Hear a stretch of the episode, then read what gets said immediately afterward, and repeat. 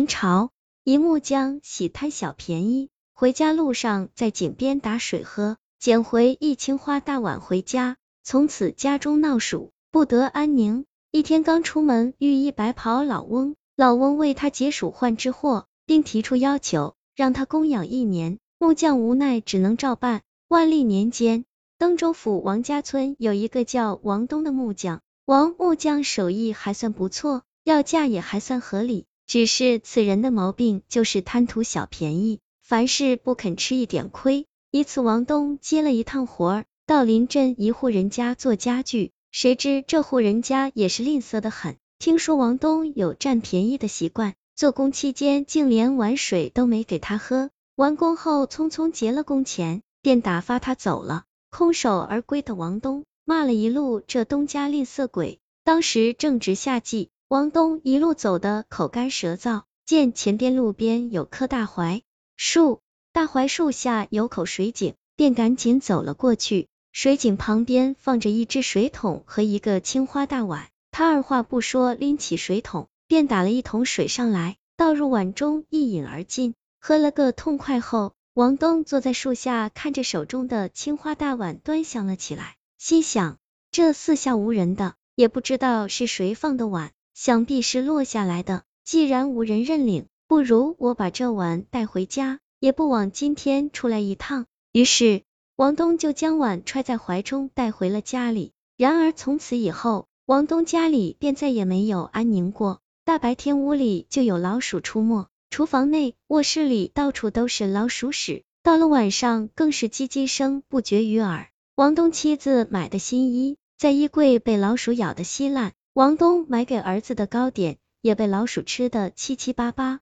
不堪其扰的王东上级是买回一只猫和耗子药，来个双管齐下，不料猫根本抓不住家中老鼠，吓得耗子药被儿子误食，差点要了他的小命。王东不解，为何家中突然出现这样一群难缠的大老鼠。这日刚出门，就见门外路边坐着一位白袍老翁，这老人长得贼眉鼠眼，留着两撇白胡须，老翁说起话来还算客气，年轻人是又要出门吗？你可知为何家中会有鼠患啊？王东好奇问道，你是何人？为何知道我家有鼠患？老人嘿嘿一笑的说道，你上个月在大槐树下拿了我的东西，那是老夫的饭碗，老夫是修行千年的鼠仙，本生活在大槐树下，我吃饭的家伙被你拿走，岂能饶你？随便放了几只小鼠到你家，给你点教训。王东吓得一身冷汗直冒，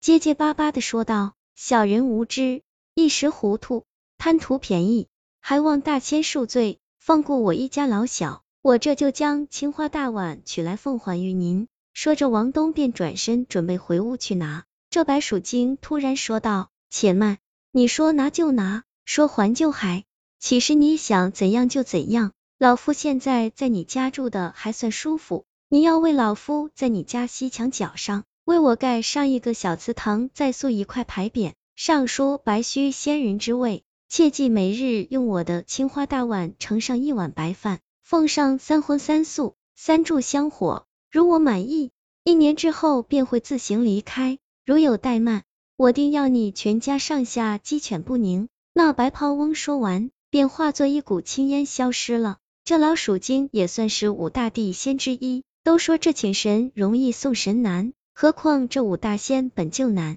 缠。果不其然，王东连忙回家，将此事说给妻子听，妻子气得火冒三丈，扬言要找法师来捉这老鼠精。妻子话刚说出口，就情不自禁的打了自己一巴掌，吓得王东和妻子面面相觑，立即跪下拜求，再也不敢口出狂言了。第二天，王东便按老鼠精所说，准备木料，为白须仙人搭建了一个小祠堂，按照老鼠精的吩咐塑了一块牌匾。要说这王东手艺就是好，祠堂盖的是精妙绝伦，巧夺天工。随后敬上三炷香，顺便把准备好的饭菜一并端来。此后王东按那鼠仙所说供奉，家中果然相安无事。一年后，在夏至的这天晚上，天空乌云密布，突然惊雷炸响，下起了瓢泼大雨。王东担心墙角祠堂被雨水淹盖，就准备出去看看。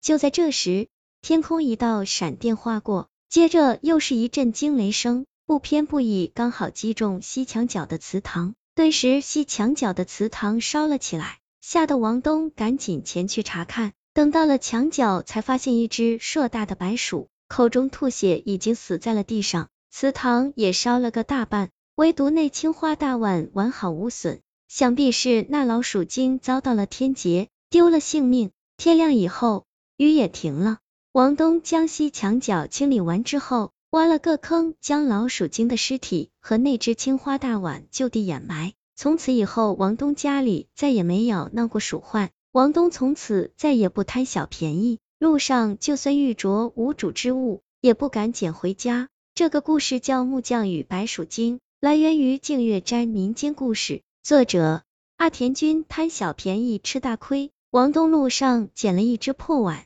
家中闹了许久鼠患，正是捡了芝麻丢了西瓜的典型例子。老鼠精也不是什么好人，别人只是拿他一只碗，他便要在别人家里乱折腾，还要好吃好住一年，可见心眼极小，最终成不了仙人。现实中像王东这样的人不少，为占一点蝇头小利而沾沾自喜，不属于自己的东西再好也不要乱拿，路边的东西不干不净，来路不明，这样的东西更是应该多加小心，尤其是孩子更要注意，不能因看见漂亮的东西就捡回家，一不小心可能就落入了坏人的圈套。